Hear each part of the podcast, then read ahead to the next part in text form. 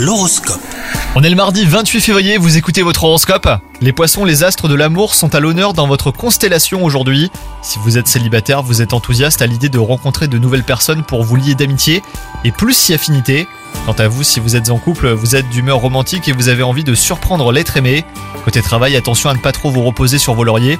Votre carrière est en effet sur le point de prendre un nouveau tournant en fonction de vos derniers résultats. Votre attitude, votre sens de l'organisation et même votre professionnalisme seront mis à l'épreuve. À vous de faire le point sur vos envies pour la suite, hein, les poissons, et de vous donner les moyens de les réaliser. Et enfin, côté santé, une reconnexion à la nature vous aidera à ancrer vos chakras.